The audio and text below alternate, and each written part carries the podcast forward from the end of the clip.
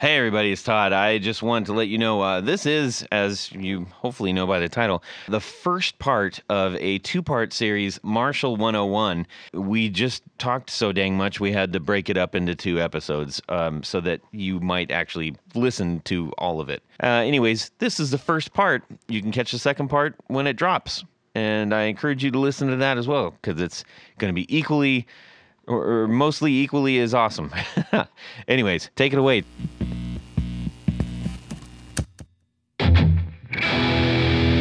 Hey, welcome to Guitar Knobs, the guitars, gear, noise, and nonsense podcast, hosted today by these knobs.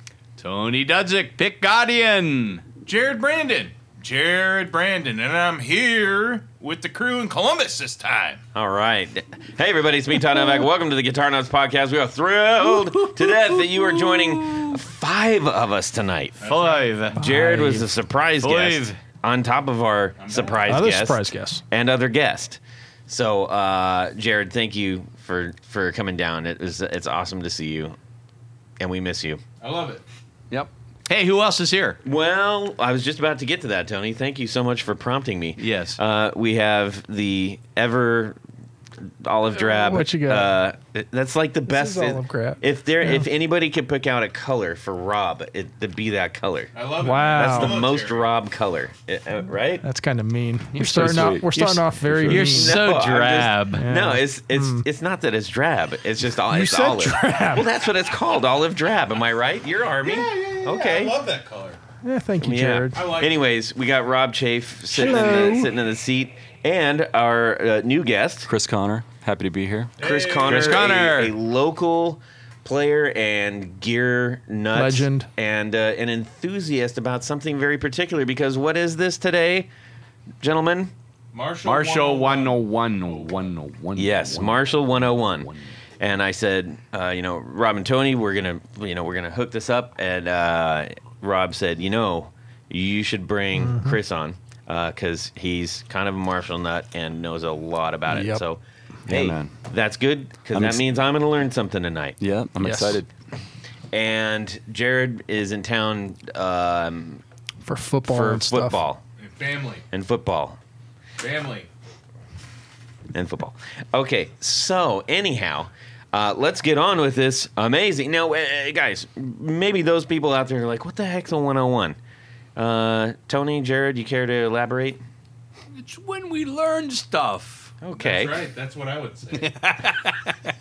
so we we deep dive into, um, well, we basically deep dive because a 101 is basic. Yes, and to, to clarify, um, everybody raise your hands uh, uh, if you're an expert on any of the things that we talk about uh, besides a general like amps. Oh, Okay, so when we're talking about who's an expert at Marshall, of anybody here, I'd say. Okay, Who has the pretty most much knowledge? But we're not uh, like Yeah. what is an expert Yeah. a- at that. I guess So Jim all Marshall we're would be the doing- only one that would be an expert that- in That's Marshall. a great. That's a great Yes. point. He's not. He's not remembering much. yeah, right I now. Right. tried to get a hold of him, but it didn't, Yeah. you know. So we, what we do is, you know, we're trying to give as much knowledge as we can produce and Yes, ask yes. questions of ourselves. We are not the authorities on anything we talk about.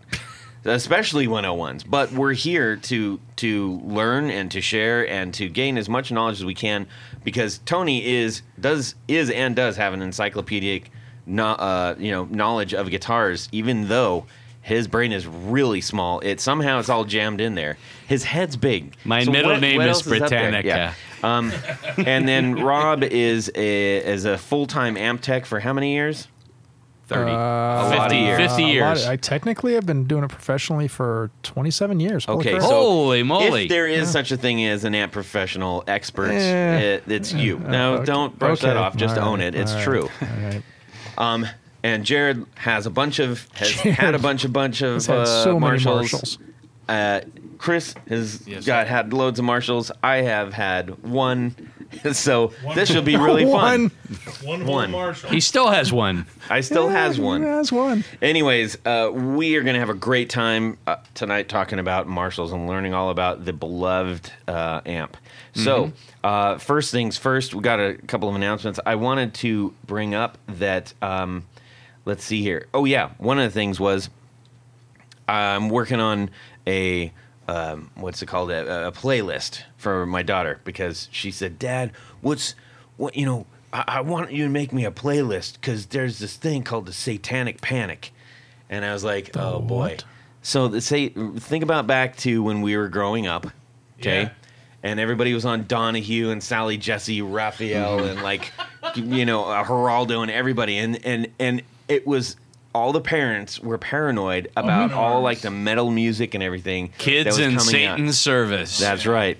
And so she wanted me to make her a playlist of that because now it's just kind of funny. Yeah. Uh, so I started doing that, and it was really kind of fun going through the things. And so I put in.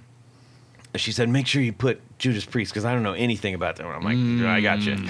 So uh, the first two that I put in were the Ripper. That's my favorite. And uh, Green Manalishi, which I know is a cover from of, all- of all things Fleetwood Yeah. Mac. Fleetwood Mac. Did you go? Green, Did you go Unleashed in the East, or did you? oh go, yeah. Okay. Yeah, yeah. Um, but I but I included the album version of, of both as well because Okay, I think it's worth hearing the difference. Um, and a that went for a lot of things on that list. So there's a lot of duplicates like a, like Motorhead and all that great stuff. Anyways, um, I called or I sent a message to Jeff, Jeff, Jeff Schroeder, who is a uh, is a Judas Priest fan, and we've talked about that in the past. I'm like, hey Jeff, I'm making this playlist for my daughter. If you were making this playlist, what would you include? And he said, "Metal Gods."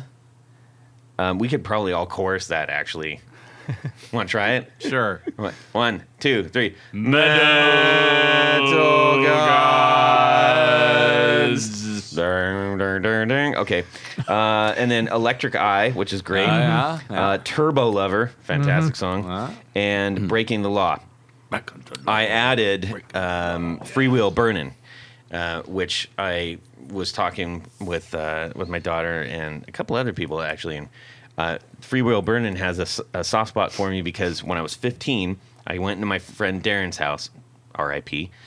Uh, he was he had a git, uh, this uh, guitar next to him, but all I heard was this song "Freewheel Burnin'," and it was just about I was walking in right when he hits the double time like bridge like verse, you know.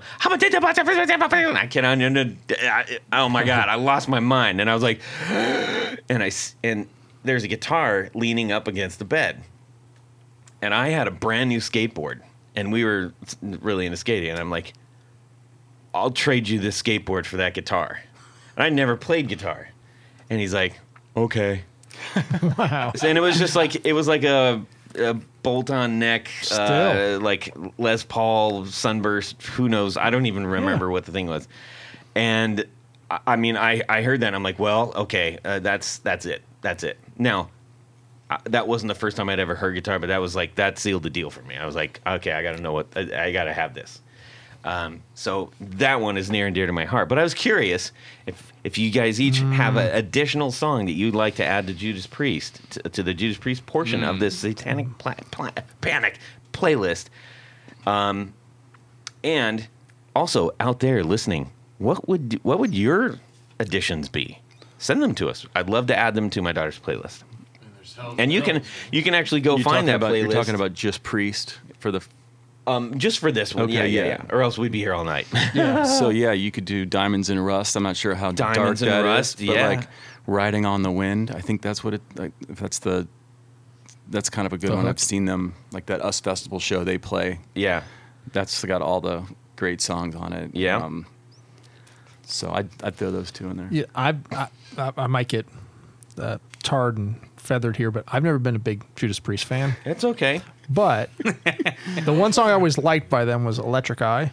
Okay. Oh yeah. Well, good. That's on the list, so that's a double To vote. me, oh, is that already on the list? Yeah. Oh, oh. That's one that Jeff picked. I'm gonna get a new site. Tar for Rob. It's hard for Rob. Yes, right next com. to. Ooh, hold on, let me grab Time. her real quick. Okay, go ahead.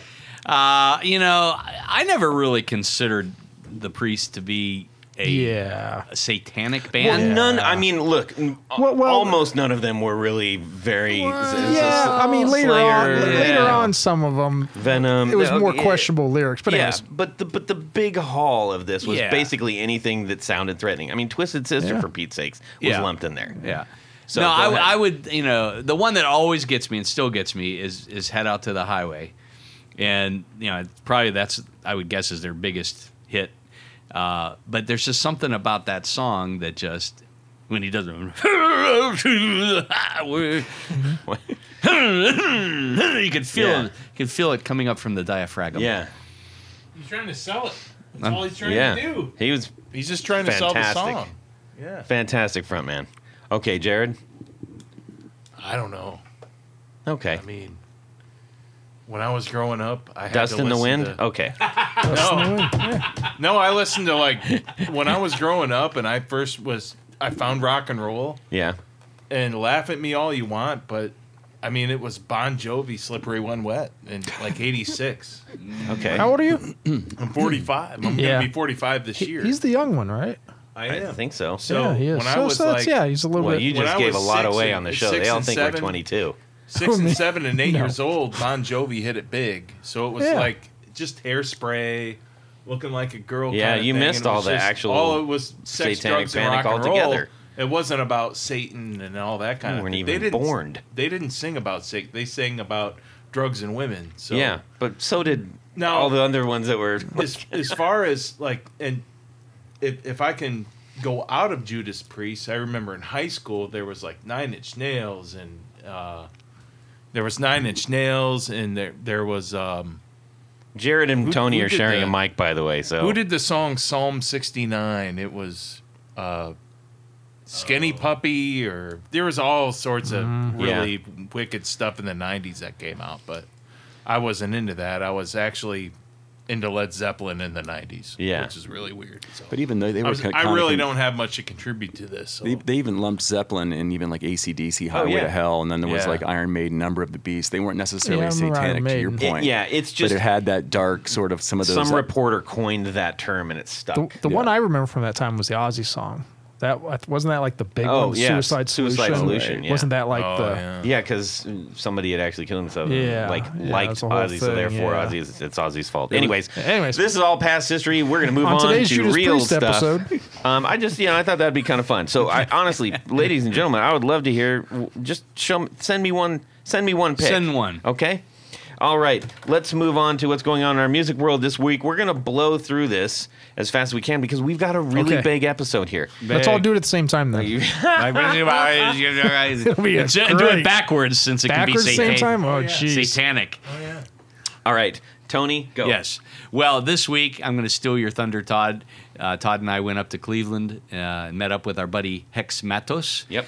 And uh, went to go see X Yes. at the House of Blues. Yes. It was an incredible show. I mean, eh, for these guys and gal, They're pushing seventy-five years yeah, old. they're they're they're up there in And age. you would not and know they, it. And they rocked like they were in their twenties. Yeah. And you know, it's kind of funny because you know, having seen them 30 years ago, or at least, and you know, your mind kind of plays tricks with you. Like Exene, all of a sudden started to look uh, like she was in her 20s again to Yeah. me. And, and then John Doe, you know, you, you could see him bouncing around a little bit, and it was like, oh yeah. But then you, then your your eyes say, oh no, Yeah. no, they're Yeah, they're, they're But they old and wrinkly. They sounded great. Their voices sounded great and everything. They're hitting those harmonies like like it was, you know, forty years ago. Actually, I think Exene sounded better now than she did back in the Possibly, day. possibly. Yeah. Um, good. That's a that was a super fun one. And what was the uh, what was the highlight to that that uh, we got to do? Oh, you can do the highlight. No, Yeah. I, I'm doing the I'm doing other stuff. Go Oh, ahead. So at the end of the show, uh, I see Billy Zoom walking off to the to stage right. Yeah. And there's a, a steps that are coming down there, and I don't know if he was going out to meet someone or he was whatever. going around to sign some autographs for some Ah, for some okay. people over on the far right. So as he's coming down the steps, I see him, and I just And I start slapping I bu- I bum I want to make sure he sees him. I'm like, hey, hey, hey, he's coming, he's coming. so I shake his hand and I said, Billy, thank you for everything. yeah. And he just went. "Eh." Uh-huh. And then I this guy away from said almost the exact same thing. I rushed in there and I said, "Thank you for your music, Billy," and shook his shook my hand, and Yep. gave me the gave me his diamond smile, Yep. and then motored on. Yep. It was cool. That was we're cool. fans. Yes, real, true, true, true fans. All right, uh, Jared, about yourself. So, um, Guns N' Roses came to Nashville, and I took my wife,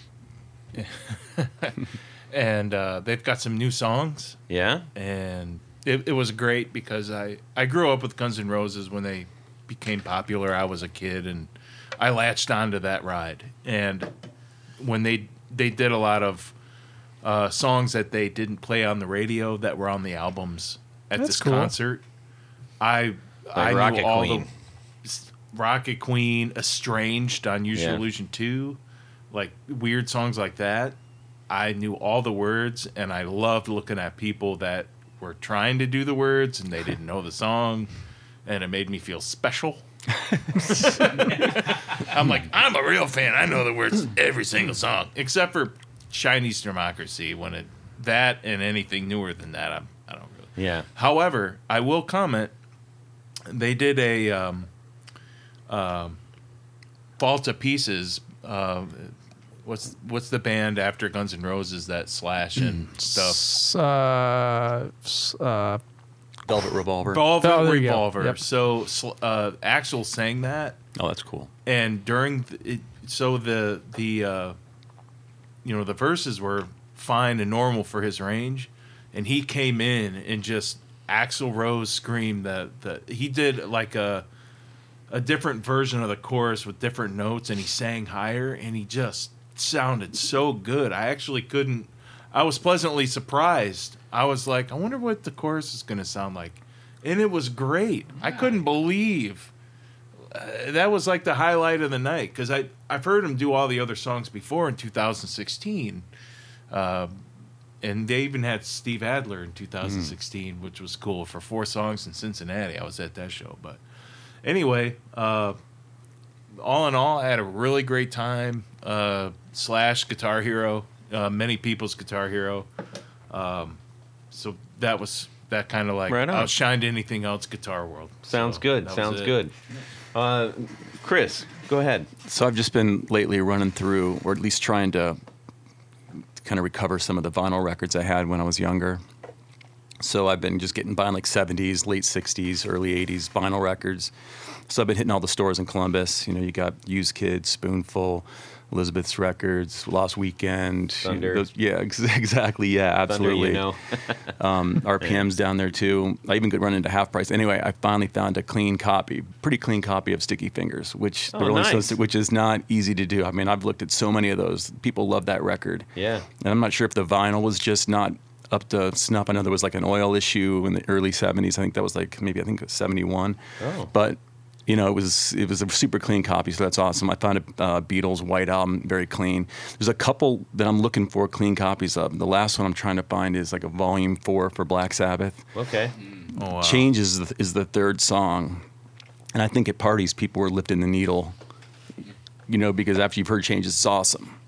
But if you're at a party and you throw on Volume Four, it gets to Changes. You're like, oh, let's just get to Yeah. Supernaut. Yeah. So there's always a scratch on the copies that I found. There's always like a scratch right on changes, you know, because I think people lift the needle there. That's the only thing I can come up with. What So- about the experience of looking for the? Are you enjoying the experience of going into the record stores? Absolutely, searching? yeah. I, I just like going to. I, I even run to guitar stores when I'm not even looking for a guitar. You know, just Yeah. checking out used pedals. I usually run into people too in the guitar store. Like I see Willie. Yeah. I see Willie Phoenix a lot. he's We were always like- in Yeah. guitar stores. We were on the same sort of wavelength as far as frequency. So there was like three times in a row where I ran into Willie, which is fun. So, yeah. But I do I do enjoy the you know just running around and checking out what's what's going on. But yeah, so I think that's probably the highlight, at least of my. It's not it's not a guns show or an X show, but it was it was definitely That, that's, that sounds super fun. yeah. Uh, all right, Rob. All right, my music week. Uh, it's actually from last week. Played a couple shows back to back, festival shows. Probably for about a year now, I've had a demon on my pedal board. Randomly, sometimes it's three songs in, sometimes it's song number thirty. You mean the you mean a, a metaphorical demon? No, Or a it may be demon. it may be an actual demon at this Okay. point. Okay. So yeah, so uh, three songs in, thirty songs in, somewhere through the night, my pedal board, I'll step on something or something, move something, and my signal cuts out almost to nothing. And if I just stepped on a pedal, I step on it again like it's a switch. And sometimes it comes in, sometimes it doesn't. I step on something else, comes back in. But it's the middle of the show, so I can't troubleshoot it. So then, right after the show, I go home and I set up all my gear in the shop and can't get it act up. It would be on for hours. I'll be shaking thing, hitting it with a rubber mallet. Can't get it to act up. I'm like, okay, well, whatever. Go to the next show. Eight songs in, cuts out. I'm like, son of a. mm.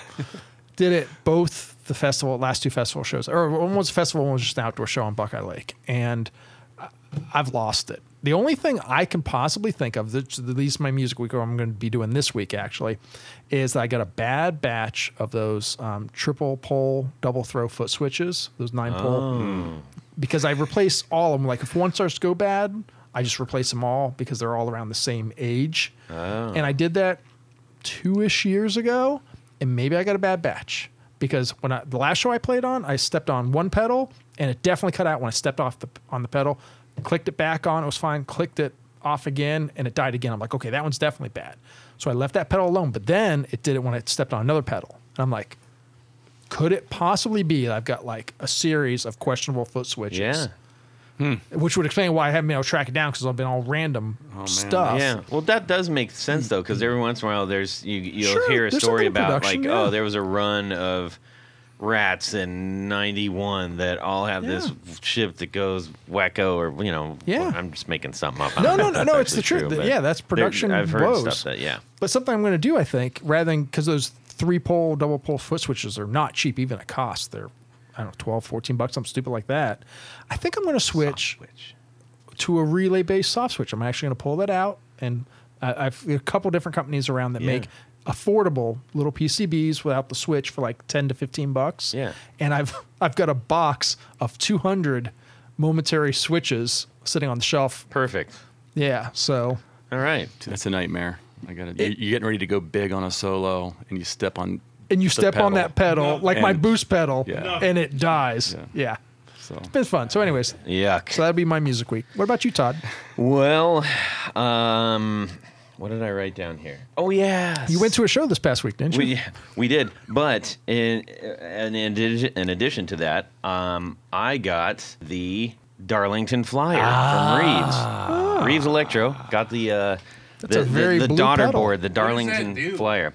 Well, it is based on a fuzz on a fuzz face um, with a fat and a narrow sort of you know thick and thin, for lack of better terms, heavy bottom end, uh, tight, uh, focused.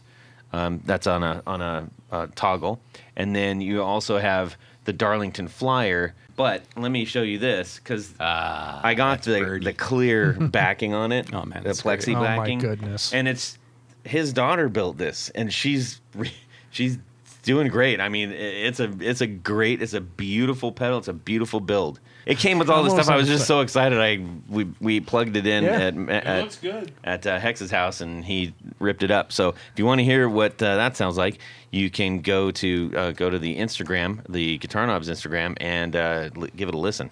oh, It's cool. pink inside. It is pink inside. It's fantastic. That's pretty cool. All right, we need to. Uh, yeah, well, speaking of this pedal, um, fortunately, Hex actually had some Tour Gear Designs patch cables Yes, he did. to string this all up. Uh, thank goodness, because he, we were on an extra long uh, area where he- he needed a little bit of. It was reach. off the board. It was off the board. Oh yeah. Yeah, it was fantastic. Um, It was off the rails. It was off the rails.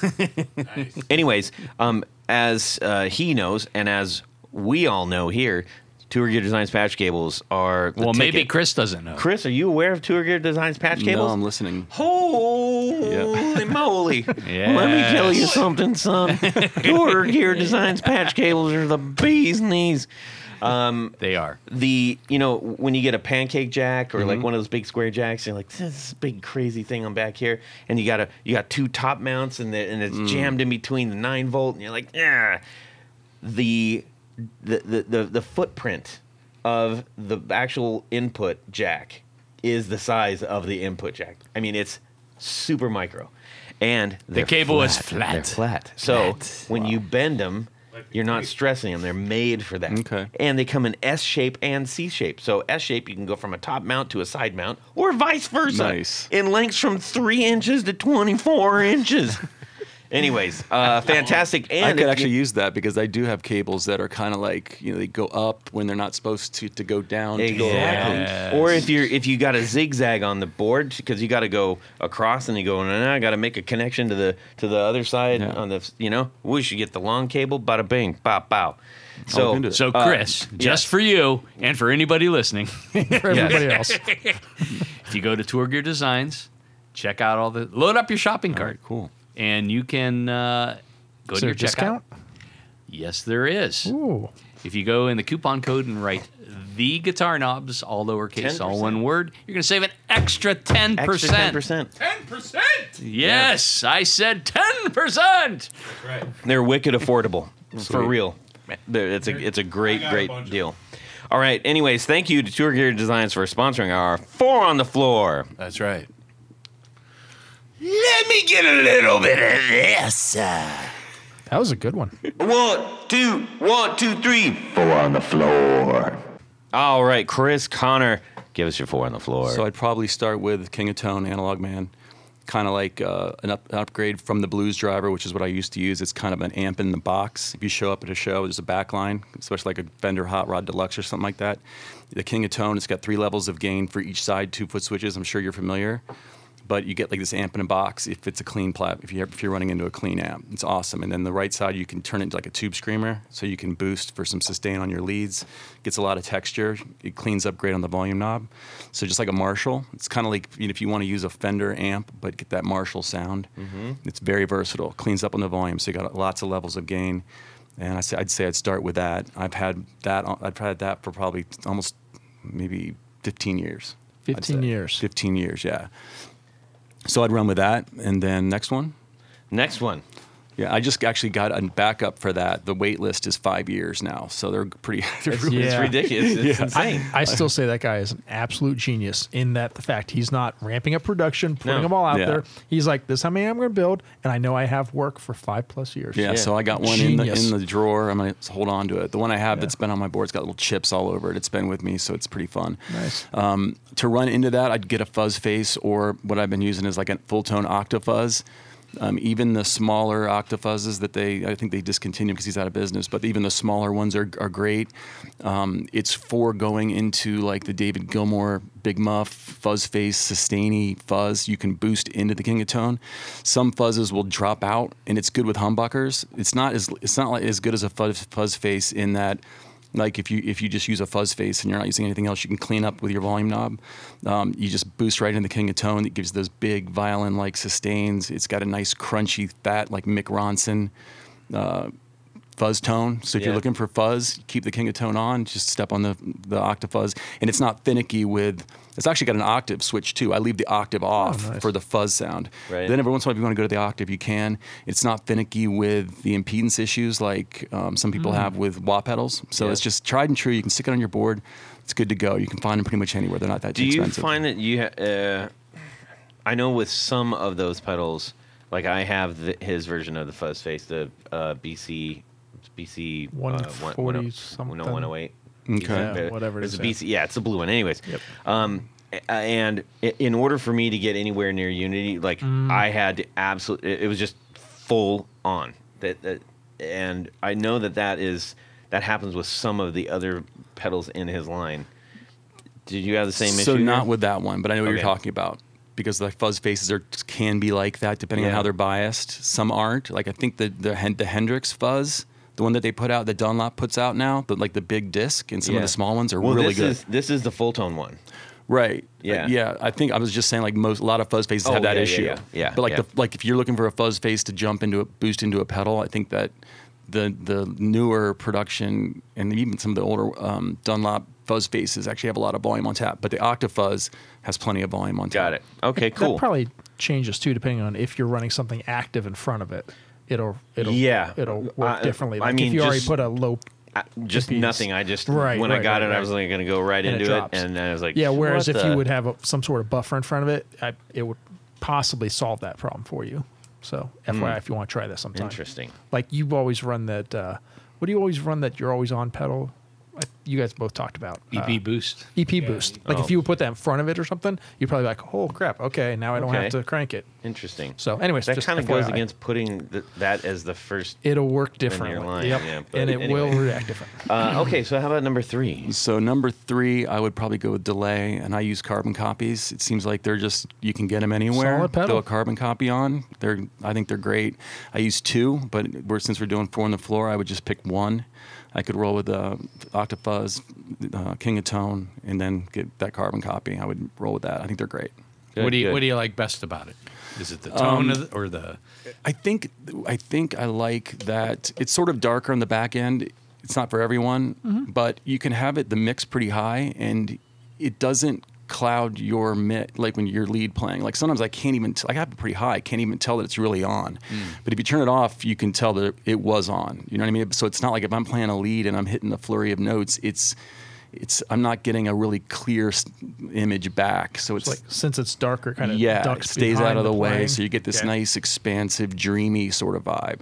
Um, That's a really good way to put it because I think a lot of people struggle with that. I know uh, when I was setting up um, the HX Stomp to try to find a delay uh, Mm-hmm. that I that I like, some of it I was just like, this. Uh, I'm going to sound like a moron if I'm doing It this. overtakes I mean, everything, I yeah. will anyways, but uh, it does. It, it overtakes it, and and then you just have this like collision of notes that are like, Yeah. uh, yeah, As with most things, a lot of times what you think, like, okay, that's that's the right amount. Less is more. Yeah. You know. yes, Yeah. So I think yeah, just for vibe, if you're if you're incorporating delay like maybe the Edge did, maybe you want a brighter delay yeah, because you want to hear Yeah, those. that's pronounced, right. yeah. But he, I know he used a memory man, so I think it was a little bit. You know, that was part of his style. Whereas I'm just looking for like some expense, some um, some vibe. You know, so Yeah, Okay. just a little bit of movement. yeah, back. that's right. Yeah, I'm doing the same thing. Yeah, With, it- uh, I'll- I, I got the uh, the the old Ibanez, the '80s Ibanez delay, the DL, the, the '89. Yeah, is it is that is that a purple one? uh, yeah, it's like purpley Oh, pink. That's cool. Yeah, it's great, and it's it's like that. I'm like that's exactly what I was trying to get for just an always on, just a little bit of lift and uh, and just a, just that little extra ness, the air in the in the the signal, because I I do stuff that is pretty it's it's punchy and I need it to be like I need attack Yeah. and and I and I want that attack to be relatively articulate but not overly precise Right. and that does it beautifully Perfect. yeah anyway number four And then the number four, um, the line six MM4, because it Which has all the it's the modulation one. So it's got Ah. it's got four foot switches. So you got one power supply for you get four pedals in one basically. You can get a univibe out of it. Typically, I'll run it's univibe. like the DL9 right, but it, it- well, it's like you, you know how they have the, the green one. Yeah. the Oh, green okay. delay. That's the- it's it got discontinued. I'm not What sure how color was popular it it? was. It's blue. Yeah. the no, no, I- MM4. I, remember when uh, uh, Corey and Lang. Okay, yeah, yeah. When they get those, in. Yeah, Right. okay, yeah, yeah. So you know, I use Univibe in there, a couple trems. If you're trying to get, depending on what music what you're playing, you can get like a really DL4 I'm sorry yeah. we're talking there's Yeah, a lot of DL4, math going okay, on yeah, my yeah, bad yeah, yeah, So the But you- MM4. yeah, okay. you can get you know phasers. Typically, I use a couple trems, uh, like a really pronounced trem, and then one that's subtle. Mm-hmm. So you can just let notes ring, and just kind of, if you're doing like a singer songwriter thing, you can just get a nice, some nice trem going. So sort is it four presets? You can preset, so you tr- you dial in whichever one you want. You can have four trems. Right, right. Four of speeds, whatever. yeah. but so it you- also pages up and down right No, No, you just no, got to no. pick four. No. You pick your four Oh, okay, things for it. your gig. Typically, I run a Univibe, great with a fuzz, obviously, kind of that Hendrixy thing. The the sounds are really good. You can find a Univibe that sounds better, but unless you're A-Being, I mean, if you're live, it's actually, like, and I've used it on the recordings before, where it sounds really good. Maybe there's a better one, but if you don't compare it right at the moment to the better one, it's Right. it's perfect. So, yeah if so I it's doing the thing for the song then it's right Right. And it's got one power supply. That's the thing. You got like a pedal power. You got eight outs, and then you got the. Um, sometimes I'll jump off of a TU2 to get nine. You can jump Oh, out yeah, of a yeah, TU2, yeah, yeah.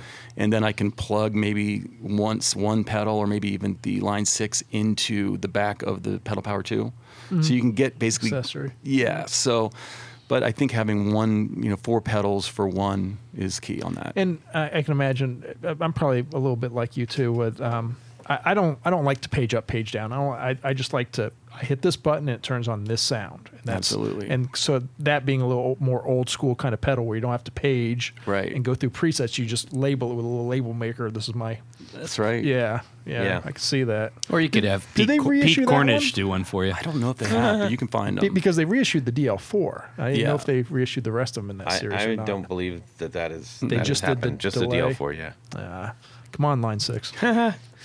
Anyways, hey, that was really great. Thanks, Yeah. man. Uh, we always Yeah. get new things and learn new things, and that's what this that's what this episode is about uh, specifically. Specifically, So, um, with our remaining ten minutes, Yeah. we're gonna go through. Here we go. Speed. Sorry, hey, here's we, the history of Marshall. Starting in guys, we like Thank to you. talk about all this stuff, and Yeah. hey, you have a week between episodes, so we can make this a four-hour one, and I'd like to see somebody cry about that. Yes. All right. Anyways, we are going to learn all about the Marshall. Marshall, Marshall, amps. Marshall.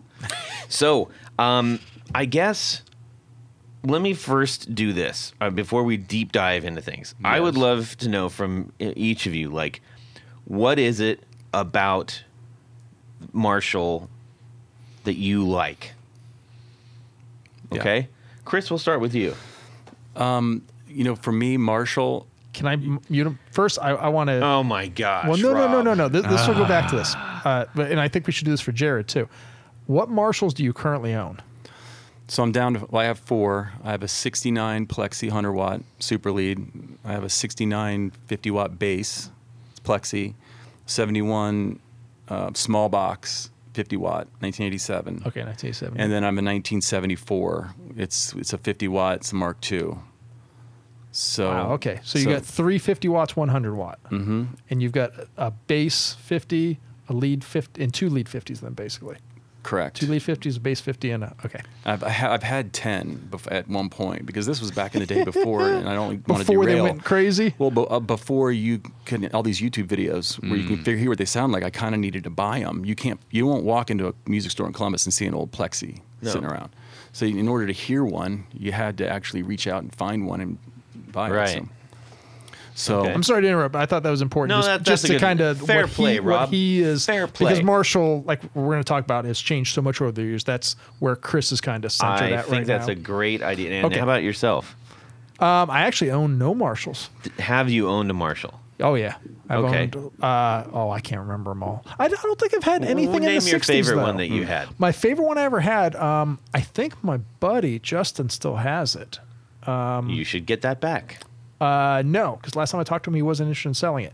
Um, it was a Marshall that I actually bought from another buddy when I was like 20 years old. It went through a fire in a bar, and I bought the head and the 412. I'm gonna get the year wrong. It was 78 or 79. It was a 50 watt uh, 2204 circuit, um, but it had gone through a fire. Bought the head and the cabinet Right. together. I think I paid four or five hundred dollars for both Wow. of them. Yeah. And, and by the way, so we are already throwing around a lot of math and a lot of inside Yeah. baseball. But w- the whole point of this, ladies and gentlemen, is that we're going to address all these things in a very layman's friendly term. So gonna try. if I can understand it, I think most most everybody else should be able to. So, anyways, that was probably my favorite. Jared is Jared, what do you got dying right to now? tell us what he has. I want to do show and tell. Yeah. I have a 1973 uh, J, a JMP 100 watt Mark II uh, Super Lead. Yeah. Uh, and at one point, somebody put a gain stage in it, which makes it very usable for somebody like me. Uh, so the collector, uh, the collectability is gone, but but the utility is still there, and it's it's very loud. Uh, I have a 1977, 78 ish uh, JMP with the master. It's got a master, Master volume. volume, and that is all stock. I also have a uh, DSL uh, 2000, a J, JCM, JCM 2000 2000 DSL. yeah. DSL, and Rob has actually worked on it, and that's the one I would take out if I Yeah. for gigs and stuff like that. We're also going to cover all the acronyms. So there you go. Okay, great. Cool. That's Tony. Well, the only Marshall I currently own is is an, is a Vox AC30. is a Vox AC. There, no. Can I take a guess what it is? Go ahead. You- have you got the yeah 1974 combo? No, it's a class five. So it's a little five Oh watt, yeah, okay, yeah, I remember those. um, and it's a great amp. I, I mean, forgot about those. yeah, and the reason that I bought that one is I was looking at a, a just I, I went into a, a small amp phase, and I was going to get another Vox like an AC4 or something like that, um, and I, I I got to look at where they were being made, and the and the Class Five was made in the UK, Really? and it was the amp that really saved Marshall uh, as we know it, because that the the people there were making these. They were Korg had been sending things overseas, but they still wanted to maintain some presence in the UK. And the factory uh, in the UK, this was the first amp. Now, now, of course, they've subsequently started you know, production again. Yeah. But this was the first amp that did that. Now, prior to that, I had a JCM 800 212 50 watt combo, which The f- I, I well, I can still get it if I need it. My friend Fritz has it now, but um, it is that was the best sounding I- amp I've. that, I've that's what I was going to say. Of, of all the 800s I've had come through the shop, the 2204, so that's 50 watt, Yeah. 2204. Generally, the either late 70s JMPs or the combos. Those 800 combos are my Yep. favorite. I don't know what it is about those. yeah. So that had you know it's got two greenbacks in it, and I mean Oh, it just it just sounds perfect. Cool. Nice. Todd, you got well, something? yes, I have the Origin 50, uh, which is the it's a 50 watt head. I also have the combo version of that, so that I can. I just keep the combo, uh, the the 112 combo in my home, and I practice through that, um, writing and all that stuff. And then when I'm playing at our rehearsal space, I have the the 50 watt head, uh, the Origin 50 watt head, and um, a 212 vertical. Um, and in that are um, I got a mix of uh, uh, basically a creamback and a greenback, the versions of uh, the warehouse the speakers, the ET65 and the oh, what's the uh, not the veteran uh, crumb. I forget the I forget the name of it. But anyways, Yep. and that one is uh, for whatever reason I have never really been into the Marshall sound as I at least as I thought because I associated it with a lot of other things and almost every club I've ever been into if somebody's playing it I'm just like it just doesn't it doesn't sound that doesn't sound like what the records I in my head sound like and so I've just kind of avoided them and wanted to find my own sound and then lo and behold uh, mm, it's a Marshall so Awesome. And, and, and you know, th- this is important. Probably what you've always heard, like, okay, you know, whatever. The Joe Perry, this is a this is a Marshall sound. Why can't I get out of this? yeah Uh, well, the first thing is you have to put it in a room that's about half a mile away from you. I mean, because That's fair. And those crank it. sounds And are crank it. Yeah, and then Yeah. and then hit it with the treble booster or something else in Yeah. front. So it's hmm. like you know, so if you're going to play at any moderate sized stage as a local Right. original band, can't do it. Right. Just So, so that it. so that actually goes to the next question, which is the good and the bad of what we deem to be, you know, Yeah. about Marshall. I think Well- it's worth touching on that, and then we're going to get into the Yeah. to the good details. Well, and I think it's kind of neat too. Like you know, Chris is obviously into more of the non-master volume stuff, where Right. Jared said, you know, he's got three. He's got one from each separate kind of era. You know, he's Yeah. even though you, the, your JMP its master volume is late seventies, it's same as an eight hundred basically. So he's he's really got something from you know the non-master volume.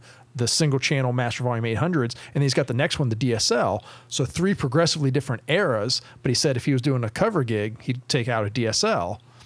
I'd agree with that, you Yeah. know, because you can get it at a relative volume. So Yeah. it's neat that you know, Yeah. every- yeah. And, Depending on and what you want to honestly, use it I for. think a lot of people, at least that I've been around, and and a lot of punk bands and stuff, they, I don't know if they just don't know how to EQ it right, or their pedals are colliding with what's going, what the amp's trying to do, or and the volumes on like two because they've got you know a DSL two thousand, and then there's a you know Yeah, I think Marshall is tricky to some in some sense. Um, you can get them so they're not, you know, they're like modded or they don't sound that good. Um, especially the older ones. Uh, I've heard some that didn't sound as good, but you know, when you get a, get them to a tech, and like Rob, of course, um, then to me they just they're just magnificent. It's an experience, really. I don't, I never took them out to the gigs as much. They're they are big. They are pretty loud. I have a Fryette power station. It's a great power soak, so that's why I can actually use my hundred now. I had a couple other hundreds I sold because the 50s you could at least get them into you know if you're if you have them at home or somewhere you can they're they're not that much quieter but it was a little more reasonable a hundred's pretty even that extra 3 db it can be you know pretty pretty loud and i was using hot plates Yeah. the, uh, the hot plates are step down whereas the Fryette the Fryette power station's got a volume knob We'll, we'll So- get it. Yeah, let, so we'll, let's ta- get into what, what you're talking about right now, like attenuation and all Yeah. that stuff. when we hit little that bit, stuff. yeah. Okay. Okay. What about a quick? Uh, you want to start with a quick history of, of Marshall from Tony? Yeah. So wait, let's just. So what do we like? Everybody say at one what the what they like about the Marshall on three. Ready? One, two, three.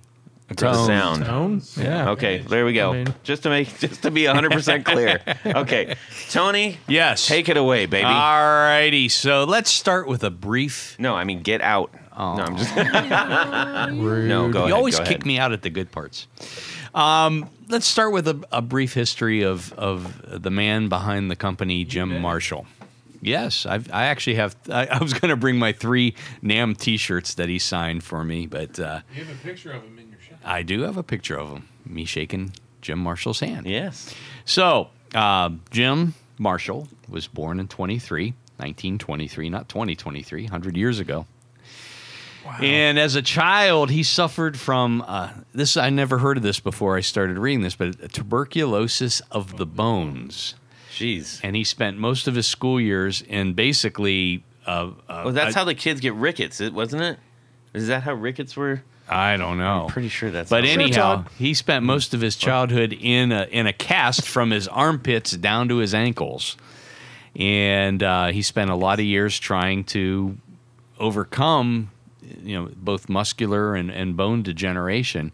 And in fact, he became a tap dancer. That you know, that his dad thought that that would help him Would help him, right. help with that. So um, the problem was in this. It comes World War II. Uh, he failed his physical for the armed forces, uh, and and so instead he studied engineering on his own, which is interesting. Um, and then he worked as a toolmaker during the war and after the war. Um, after the war, he started be- drumming and became a full time drummer in 1946. Actually, he probably drummed before that, but that was his, you know, official. it's like Doctor Z. like Doctor Z and Leo Fender. No, was Leo? No, Leo yeah, wasn't Leo a was drummer. not, he was not a drummer. He was just a nothing. yeah. He was a man with a Yeah, he's a screwdriver. technician. Ah, Wrote his name on a styrofoam. I bet he could play some mean drums, maybe congas. I think he was a conga player. Uh, anyhow, he started teaching drums, and he trained a lot of up and coming drummers of the time. Mitch Mitchell was was it Mitch Mitchell, uh, Jimi Hendrix's drummer? Yeah. Yes. Yeah. and he saved up enough money in the 50s to open up his uh, his own drum shop in, in a West London store. And a quick aside, I dragged our hosts when we were uh, in in London to that. It's I mean it's pretty far out there. It's it's about as far west in London as you can get. I just wanted to go there, and there's a little placard there that said. Jim Marshall sold his first amp in this location. Huh. That's kind of It- cool. It's now a dry cleaner or something like that. Um, anyhow, he uh, he started building bass and PA cabinets around 1960. Um, not guitar stuff because the you know I guess there were other amps out there. Bass players were always complaining that they couldn't be heard, so he was using 12, 15, and 18 inch speakers in his cabinets um, when drummer and also obviously had a drum shop. When drummers and bass players came in with their their guitar players, they wanted to know why he didn't offer guitars and amps. So he said, "Huh, I think I'll start offering uh, guitars and amps." And he was smart about it because at the time, Gibsons and Fenders were kind of difficult to get in the UK. Uh, I Wasn't Pete Townshend the guy that that actually is the one that did that? Because he was hanging around in Jim Jim Marshall's shop for exactly ages and ages. Yeah, I mean, apparently Jim knew uh, Pete from a very young age. yeah. yeah, and yeah, he was hanging in the shop. So we may not even have the Marshall amp if it weren't for Pete Townshend.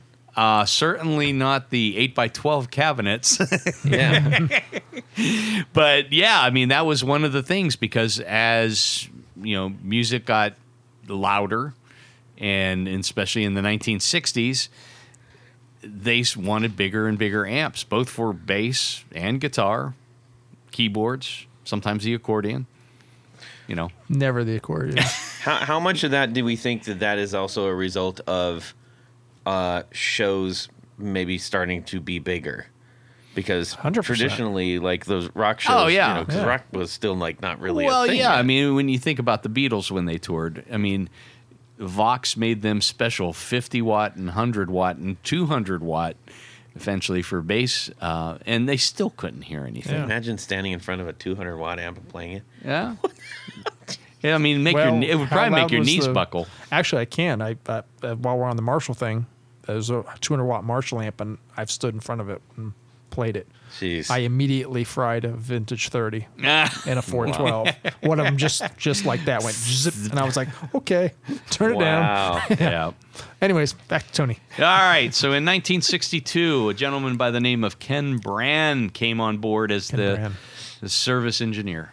Um, and at the time, he suggested, I guess, to Jim that, you know, why are we importing all this stuff? We can just make our own. yeah, well, let's they make were- our own amps. What they were doing up until that point, they were buying other people's pre-made amps, basically, yeah. and selling them. So they weren't uh, like branded, but they were like kitty kind of things that they were buying. They were pre-assembled and then mating them with their amps. Okay. And I think it was Ken that first went to Jim and said, "Why are you know why are we buying this generic thing? I can make this if we source the parts." Yeah. And he had two other friends that were in I think a ham radio group with him. I think that's right. That's how they like all a knew comedy each other. routine. Yeah, yeah, yeah. Oh. yes. Thanks, Todd. Um, but yeah, they were all uh, engineers, and they were all part of a, like an amateur ham radio group locally, and so he pulled them in to help him. You know, Nerds. And that would be two gentlemen by the name of names of called two gentlemen called Dudley Craven and Ken Underwood. Is that correct? Yep, yep.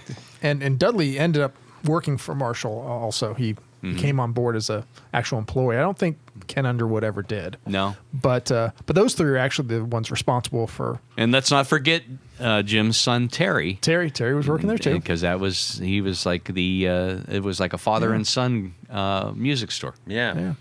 So So yeah. All right. after the suggestion, We they all learned a bit started making that. some things. As they say, the rest is history. There you go. So what was the first Marshall? The first Marshall, the JTM 45. And you know, at first it didn't have to have a name at all. It was just It was just the, amp. Marshall. It was just It the just- amp. Yeah. By the way, this is the point that we're going to kind of go through e- e- almost all, well, maybe, I guess all the major milestones. In, Yeah. in- Yeah. in Yeah, we're not going to talk about. There's like, way too many other- Oh, I mean, there's what, what we million cover here is just kind of scratching the It's surface. so that but you can walk around and have a conversation. Yeah. Okay. So the JTM 45 So that's the first one. started off life as a head. Yes. Uh, many people recognize it from later versions, but let's talk. Let's talk a little bit about that. Where did it come from? It Yeah, came Where did it come from? from Ken Brand. well, it, it really came exactly. well, it started off. Let's just say um, Marshall owes a lot to Fender. Yeah. specifically And- the bassman. and, and I've seen stuff like on different pages and different forums, and people say, "Well, it, it's it's very much like a Bassman, or it's it's had this change or that change." The circuit, as far as the capacitors, where they're wired from A to B, the resistor values from A to B are identical to a five or a five F six A, which Yes. is the and this is coming from the baseline. actual amp expert. Yeah, yeah. If you open up an, a, a first run JTM 45 and a Bassman of that era, they are identical. Now, of course, the transformers are going to be spec a little different, Right. Because you're halfway around the world or a quarter way around, you know. Um, it's so so they're tube maybe. See what? Was there a preamp tube difference? 12AX7 There versus was actually. You're right. Um, I don't know on Holy the very cow, first ones or guy. not. I don't know if it was the very first ones Okay. or or shortly thereafter. Yeah, they they used the 12AX7 Mm-hmm. rather than a 12AY7. That might be right. CC think it's comes in with a AY7. left hook. which which basically means that um, the AX7 is a, has a higher gain factor to it. Um, so yeah, yeah. I think Gain factor you're meaning you're If gonna if it wasn't the very more first gain? ones, yeah, yeah, Okay. and it's going to be not so much louder. It'll just break up much sooner and be raunchier. Okay. With a 12AX7 in it. Okay. Um, but yeah, I think that was the really Yeah, and the of first- already aggressive, pretty aggressive amp. Yeah, crank it's it. because it's a tweed. It's Yeah. it's it's not the later tamed down. Yeah. Yeah, Right. Yeah. So these amps, of course, you know they they started off with either 6L6s or 5881s, as they're called in the UK, and Those are the tubes, everybody. the power tubes. Remember, we gotta we gotta the power tubes, a pair of them. You got a pair of them in there. And uh, later versions, they even beefed them up to KT66s, which are a little higher output, a physically bigger tube. Physically bigger. Um, and uh, also at this early stage, the GZ34 rectifier tube. yeah, which is important because after a little while here, they they phase out the GZ, GZ34, probably for reliability and cost and all that stuff. Right. But it drastically changed the amps Okay, after that. so I'm gonna be a man on the street. Okay. Uh, I have a couple questions. First of all, tell us what JTM stands for. JTM comes from Jim and Terry, Marshall. There you JTM. go. Now we all know. And the 45 is for the 40 watts. 45, 45 watts. watts. Now, Conservatively. when you just said. I just want you to do as brief as you can. I know that we tried to do this before, and you gave I me the face. It's tough. In the, in one of the other episodes that we've done, the difference between so when we're saying the power amps and the rectifiers, Mm-hmm. can you just give a like super? Yeah, uh, the rectifier tube, the job of rectifier tube is to change the AC voltage to DC, which everything else in the amp runs on DC voltage. That's a rectifier tube. That's its only job. Switch Okay. AC to DC. An output tube, I don't like calling them power tubes because they're Okay. not power tubes. It's kind of confusing there. An output tube, typically used in an output uh, section of an amp, is the last stage that amplifies the the signal. It actually changes it The to a high signal that the rectifier has helped create. No, that the whole preamp stage. So, Oh, so, sorry. so the rectifier Yeah. tube changes AC to DC volts. Right. That sends out to the preamp and the output section so they Right. can work. Right. Preamp is all your manipulation, get it from a very low signal to a higher signal with your EQ and everything. Then it goes to the output stage, your 6L6 or KT66, to pump up the current so it can drive a speaker. Right. Now, the big deal here, talking about the rectifier tube, is Rectifier. yes, that's that would be it. with a with a tube rectifier versus a solid state rectifier. Let's just say you're playing and you hit a, a real a chord really hard with a tube rectifier. It actually causes the tube to go what, and it, and it's you get this like sag. Yeah. Versus a solid state pretty much follows the voltage, you know, no matter how hard you hit it or whatever. But there's there's just a certain amount of sag that comes from tube rectifiers. The, Right. the tube rectifier has a resistance, and as you pull more current through it, it pulls the voltage down. Right. That's what happens with that. So it kind of browns the amp out, as we the say. The whole voltage of the amp will, will sag for a moment depending on how hard you hit it. Yeah. Okay. All right. That's why. That's probably why some of the times if if you hear a solid state amp, it doesn't. Uh, it, it might sound almost, for lack of better terms, clinical. It could if, if you had two amps sitting next to it. Let's say you had a vintage JTM 45 and Yeah. you put a tube rectifier on one and put a solid state rectifier on the other. The tube rectifier will sound. It'll sound like it responds more to your playing because it does as you hit harder. The voltages change, um, and it will brown out a little more. Where the solid state will be more punchy, more in your face, Okay. maybe more clinical sounding. Okay. And and explain brown it, because these are terms that we need to set right now Okay. as we go through brown Okay. brown out. Brown out. Think Eddie Van Halen with a Variac. Okay. running lower voltage into an amp. Think of the sound when you if you have a tube amplifier and when you you're playing and if you turn the power switch off, that that, that sound as it starts to the volume goes down and down right Yeah. about 50%. You're, you're that it's dropping your voltage about that much, so you, s- it really starts to grit and grind and spit and, at you. and that's and that is what we and uh, take as like overdrive. The sound of, of that, like an overdriven it's a, sound. It's a s- it's a different type of overdrive. It, y- yes, you're right. It it it clips sooner, but I'm just talking about the end result. well, it, it but it's more than just overdrive. It's it's if you take an amp with a tube rectifier and crank like it a up and fry, hit real hard, a little bit of fry to it. Well, yeah, but but you also notice that that you hit the note and for a split second it's loud, then it's quiet, then it comes back up. It's and it's a whole dynamic change. And as it happens, it's not the same signal that drops and then comes back up. Right. As it goes down, it breaks up differently. Yeah. And then it comes. So it's it's Okay. this. I'm just trying to. I'm It's- trying it's to tough- paint. I'm playing like Yeah, I don't. right. I'm playing. and, I don't this know is one it, of the tough I- things about Yeah. like these kinds of amps and, and old Marshall, like we started to talk about, is that until you sit in front of one and turn up and hit that chord, and you, you talk about all these terms, but then when you hit that chord the first time, you're like, Oh. oh yeah. oh, Yeah. that's what that is. Okay. Yeah. you know, Yeah. so it's hard. It's I understand what you're trying to do, but yeah, it's really right. hard to describe okay, well, that. yeah. I, I'm trying everybody out there. So You're sorry. working at it. You know, So mind your sag. mind so your yeah, sag. so the JTM 45, it's a Bassman with a 12AX7 in the front end. It has a tube rectifier. Yep. What else do we need to know about? Um, I want to know what is what do you think the difference in the street cost between a, an OG Bassman versus an OG JTM 45? Chris.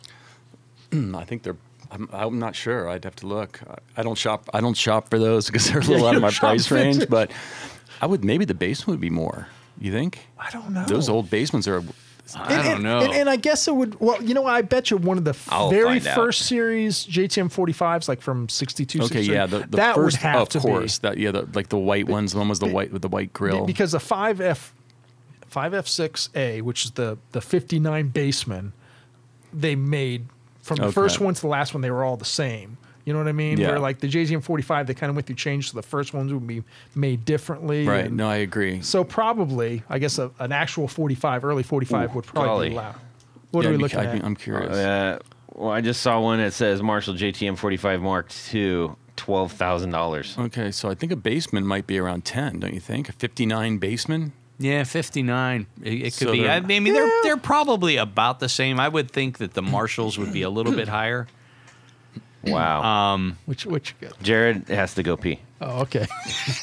But those are those are two holy grail type amps. So they're Yeah. they're Yeah, it's I'm not just like I'm just checking it's, to see. it's not Yeah. like Todd's like always for, worried about what they cost. for instance like a Sunburst Les Paul 59 versus even like a 59 Strat. I think this Les Paul is going to be yeah, considerably higher. yeah. Yeah, for So- a good reason. By so- the way, you know, So, one good, one I don't like Stratocasters. Okay. Yeah, this is an ongoing. One thing with good, uh, and we're probably going to get to this. One good, like 1965, was the JTM45 in a combo was Eric Clapton's "The Blues Right. Breaker." Yeah. That's the next thing on the list. stepping out, stepping out. If you want to go listen to like one of those amps sounds like it's on ten, and I think it blew people's minds because it was a Les Paul through a JTM45 Bluesbreaker combo. Yeah, it's and you can tell it's different. It's really aggressive, really loud. It's just got a ton of sustain. It's well, really we are we're going to talk about that because there is a huge difference in the reissue versus the original Bluesbreaker. But before we get there, um, the one thing I thought was really cool about the JTM 45, and this led to so I think originally Jim made a, a 4 by 12 cabinet and um, it was like a standard box, right?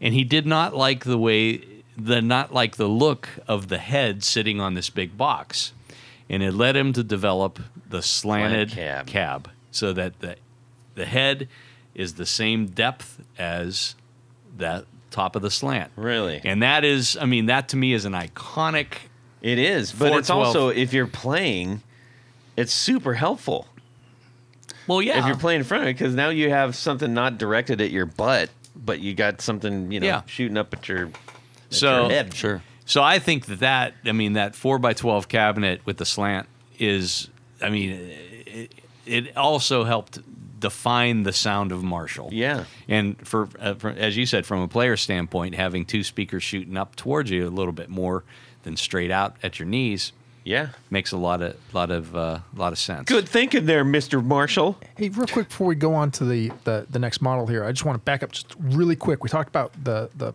Dudley, Ken, and Ken being the guys that built the amps and everything. Yeah. Let's talk about Jim's participation in that. So so he wasn't actually building the amps, even the early 45s, I don't think so. No. but he was the guy who uh, really quickly like, they, they built I don't know what it was 10 or 20 of these amps out of Dudley's shed from what the lore is and then they brought him to Jim and Jim would meet him with a cabinet and put the Marshall branding on it very early on in that process Jim said okay we're selling these really quick let me bring everything in house. Let me rent this extra space down here. I'm going to hire you guys. So he saw like the bigger picture, like, hey, there's some money to be made here. Yeah. And he knew all the musician musicians really, really well. he had- so yeah, so rather than be a middleman between an amp builder and then him, he was like, no, no, no, I can brand this as my amp, you know, make it into a Marshall and, you know. and I'm going to put them in the hands of all the guys it- that are and coming I, I think from what little I know that that was Jim's role, and then a lot of Terry's role, his son as well, is, Yeah. is you know making it a company rather than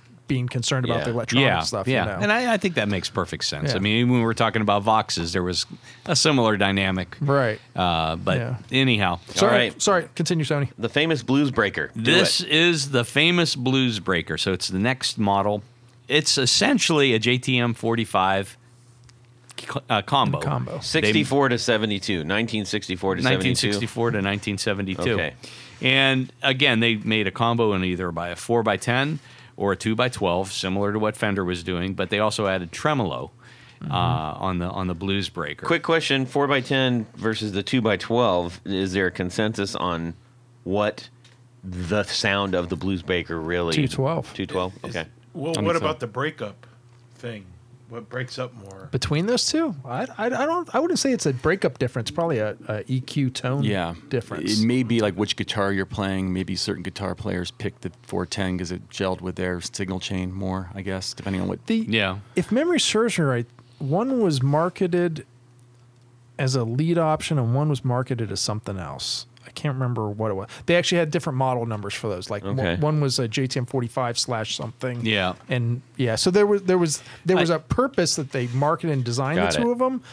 I, I don't know if like guitar players actually stuck with it or Yeah, I would agree though that the 2x12 is yeah, that's the one. that's the one. That's- that's the the one. one. Yeah. I've never seen a uh, 410 in person. Has anyone else? no. Nope. Yeah. I just- I just read well, about it. there we go. So that we cannot necessarily confirm that, although it Wonder is how in many a book. they made.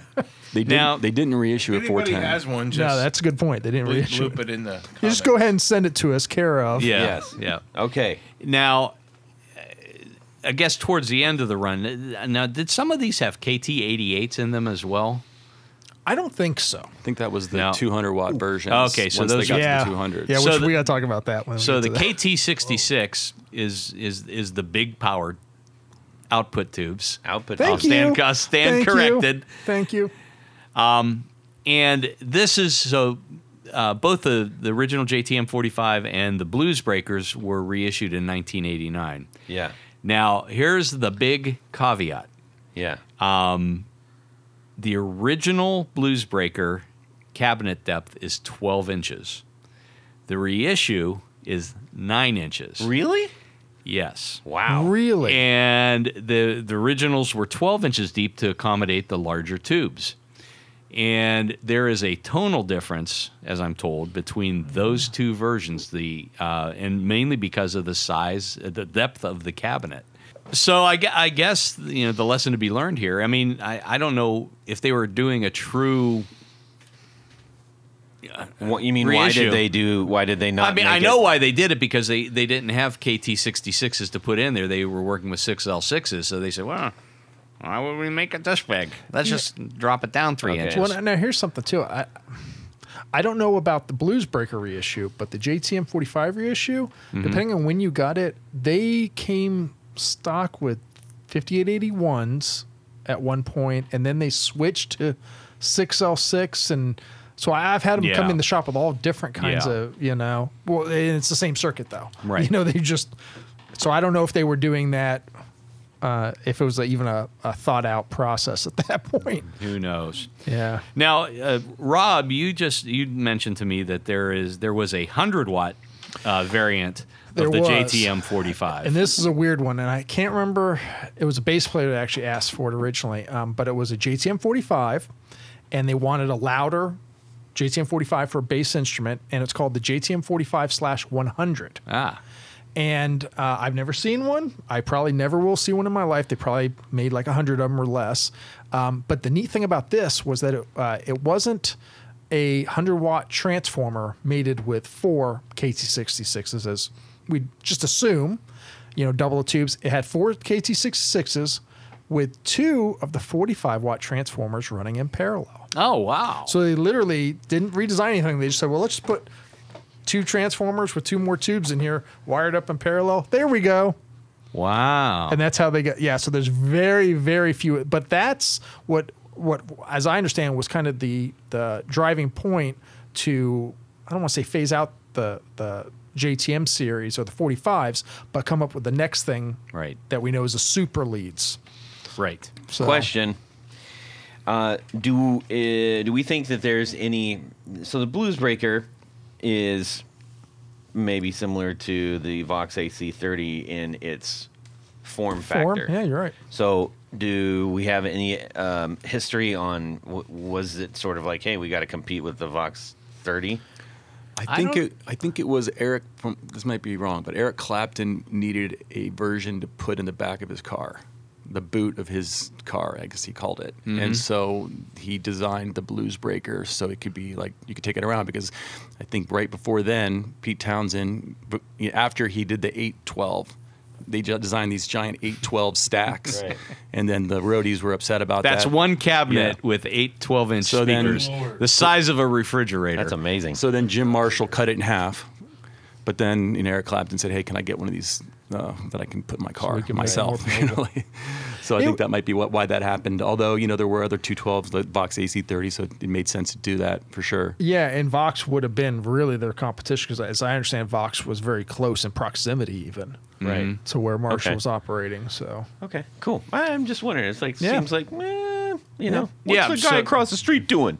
You So- know, we need to do some of that. Obviously, you know, the, the most famous player, I guess, would be Clapton with the Blues Breaker. Yeah. And that was, you know, you know, that that contribution to that sound. Okay. So now where does this go? So we start off Wait, does the- that have anything to do with the actual band, the Blues Breaker? Like the Blues? It, the- it was actually wasn't called a Blues Breaker. It was called a JTM 45 combo. But then John John Mayall on the Blues Breakers, Yeah. Clapton played on Right, that, and yeah. then it started. That's They started calling it the Blues Breaker. Yeah, Look at me coming in with the knowledge. yeah. I'm, I have some. and to That's that a point, good talking guess, about the nomenclature of of Marshall stuff, they had a model number. I don't remember. It was like 4522 was the 212, 4510 or something was the 410 model. So they didn't have names for them like Bluesbreaker. They Marshall from the beginning of this was just they would give it numbers that made sense to them. Yeah. and to no one else. yeah. To some degree, as we're going to find out from the next 10 years, these Rob, I love your no technical sense. stuff, but I think to some it probably sounds like when Homer Simpson snores. When we're when we're doing the means. math stuff, but Oh yeah.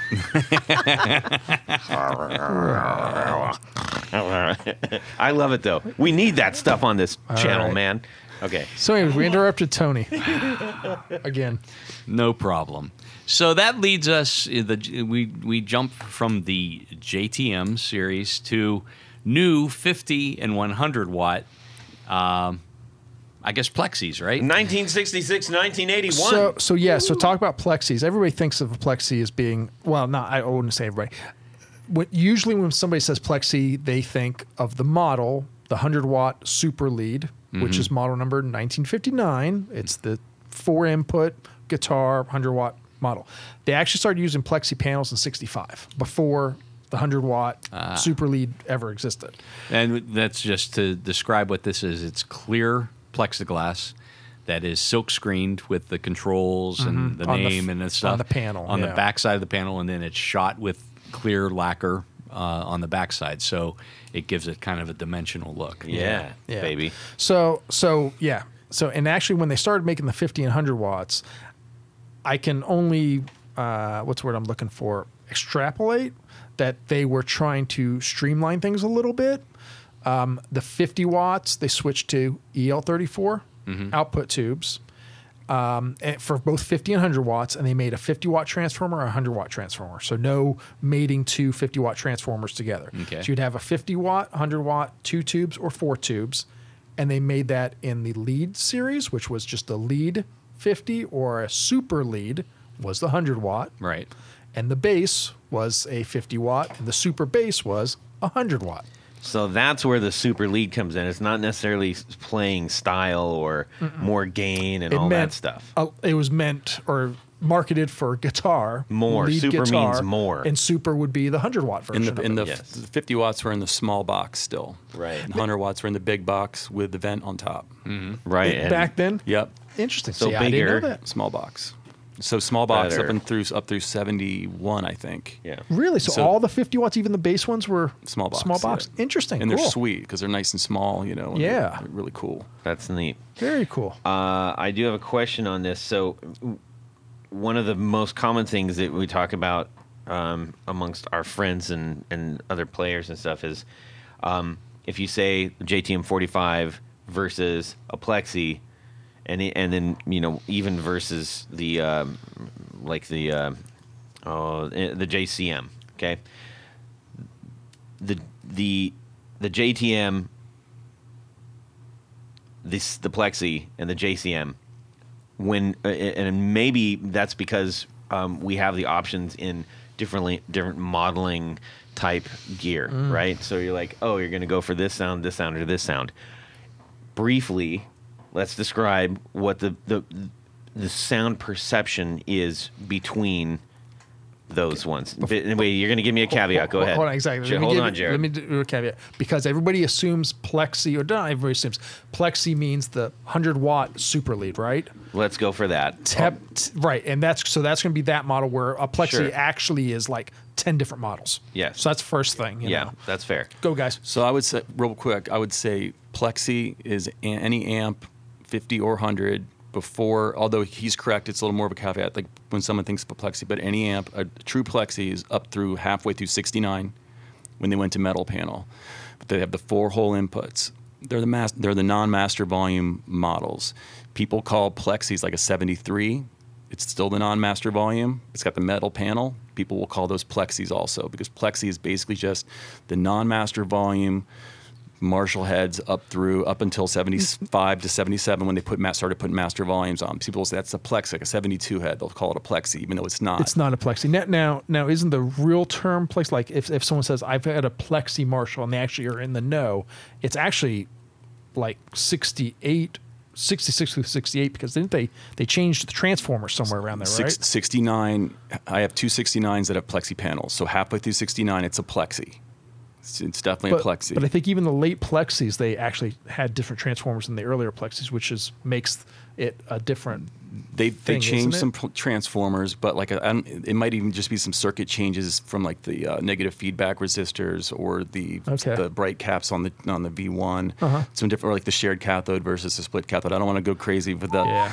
But the, the, the we just lost so Todd. so here, here's the thing, it's if you have a plexi panel up through halfway through 69, it's a plexi. It doesn't Okay. matter what it is. It's so, a plexi. So let's just talk about again in general terms. If someone says blank, it sounds like this. Blank, it sounds like this. Blank, it sounds like this. okay, so Okay. if you want a description of like a, Right, a and- and- stereotypical 45 And, versus and a, I'm gonna prompt this by because on the on the the origin, you, there's there's a, a, a, knob called tilt. Okay. Yeah. And that tilt is supposed to kind of give you you want it to sound a little bit more like um, a JTM 45, or do you want it to sound a little bit more like um, a, a you're you're making me dizzy nodding your head. I'm just saying what the brochure says, man. it's marketing BS. Okay, but that being said, it's coming from somewhere. Okay, so is there a is there a warmer versus a maybe a, a brighter, more articulate, or like what what's The- going on? The late 60s plexis were warmer. People were using t- um, treble boosters a lot. They were warmer. They got they started moving towards a brighter sound by the end of 69 and into the metal panels they started getting a little brighter, a little more aggressive, a little nastier. Yeah. And then 74, my 74 is definitely gnarlier. It's like the Sex Pistols versus like Cream. Right. You know what I mean? That kind of thing. That's what I'm looking for. So, yeah, so, like- technician, get a drink of water right now. Well, okay. but, like- but like you know Jimmy Page song remains the same. That those were Plexi Marshalls, 68 super basses, 69s, Right. and I think he even ah. had KT88s now, in some now of the those. super bass though will be m- quite a bit mellower. yeah, but they can be aggressive. They can you turn them on By nine or mellow, 10. you mean aggressive. What, what, what, what, what, and what I mean is Yeah. if we would take a 68 super lead and a 68 super bass, the super bass is going to sound Okay. more mellow. Rob? Yeah, yeah, for Rob, sure, for sure. for those for the for the for the kids for the people out there that are driving along that are like look i've i've had a fender all my life and i really i i, I would like maybe I, i've been interested in a marshall but what kind of sound do i want from that marshall do i want to sound like uh uh yeah, like any modern metal thing do i want it to sound like you know a 70s punk rock do i want it to sound like led zeppelin do i want it to sound like uh, I'm still driving. I'm doing the driving motion. You're like doing Eric very, very Clapton. nice. So my question driving is for from hours the, from the from the non-technician. What is your perception of these Yeah, yeah. of these? So so like um, high voltage ACDC. It's basically super leads left and right, and then Angus playing a JTM 45 for the leads. You'll hear it's a darker sound, especially with that SG. It's a little bit darker, it's rounder, it's warmer, but they they break up very musically. It's very smooth. Okay. Same thing with the Allman Brothers. Duane's playing a 50 watt bass, Dickey's playing a 100 watt super lead. So you can Got hear it. it's a little clearer, a little bit more. You know, a little more, I would say, girth to some extent, and then s- Which Duane's one's got, got- which Duane's one's got, got the more bass head. Girth? Duane's the, the super leads got a little bit more like low end punch. Because It's just because it's got the bigger transformer. It's, It's pushing a 100 little watt more. versus yeah. the- Okay. His bass head, it's going to be a little more sustainy, a little warmer. Um, Sex Pistols are going to be 70s Marshalls, nasty, They're- but they're still non-master volumes. They're not getting into the JCM or even like the er, the later ACDC records. They started because they were just kind of going with the newer stuff. Sometimes they're back to the old stuff, but they even used some master volumes on Let There Be Rock. It's definitely those are great heads. Those those master volume late 70s Marshalls. Um, Priest used the um, the non-master heads with treble boosters. So they were running into these dark, the darker amps, but they were running treble boosters to get the gain out of them, get them to sound brighter. So all those types, like even Billy Gibbons on ZZ Top's first record, super lead with a Les Paul, and you can just hear it's a very smooth sounding, nice breakup. It's not as nasty. They started getting nastier and nastier until they got to the JCM 800s, which is like, even Slash is is noted to have used a, a uh, plexi super trem but then he ended up going to um, and he, I think he did with great results. That that live at the Ritz, uh, you can see that he's using a JCM 800, the 2210, the channel switching, and I think it sounds exactly like Appetite. But apparently on Appetite, he was using a modded, like an extra gain stage in his in, in like one of those I can't remember what those SIT technology, one of those places you rent amps from. Um, he ended up renting, yeah, SIR. So he ended up he ended up renting a I was gonna say Yeah. that. You just took the words out of my mouth. so you know you get started getting into that like obviously like Zakk Wylde using a JCM 800, Randy Rhoads was using JMPs. I think they were late 70s but non-master heads. So um, I think Well, let's talk. Let's Yeah. talk about that because we we shift over in this category from originally JTM's, and around uh, what was 67? it? Sixty-seven. is when Terry leaves and Yeah, and and they become JMPs, which stands for Jim Marshall Products, and Can I break in real quick? Yeah. I noticed in the notes that um, in the 50 watts. Hey everybody! As a reminder, this was episode one of two for Marshall 101. So be on the lookout for episode number two of Marshall 101 dropping real soon. Thanks. Well, that's it for these knobs. Please visit our Patreon page at patreon.com forward slash the guitar knobs. Visit our website at theguitarknobs.com for all of our past episodes, four on the floor blog, and other good stuff. You can connect with us on social too at our Facebook page and share your gear and stories on our Facebook group. Also, be sure to check out our Instagram at Guitar Knobs. Catch you next time.